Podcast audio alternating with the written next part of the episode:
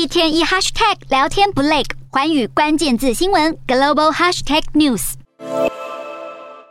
好，接下来聚焦东南亚，来看到缅甸当局在六月二十六号国际禁毒日当天，按照惯例烧毁了大量的毒品，借此象征政府反毒与弃毒的决心。而本次烧毁的毒品是去年的三倍多，也是历年来最多的一次毒品烧毁仪式。好，虽然缅甸当局表示啊，政府一直都致力于销毁毒品、打击犯罪，但还是有专家认为政府并没有认真解决毒品的问题，烧。毁毒品的仪式根本是在作秀，而就在上个月，联合国数据显示，缅甸仍然是东南亚冰毒的主要来源国。面对毒品泛滥的问题，恐怕缅甸政府还要有更多实际的作为才行。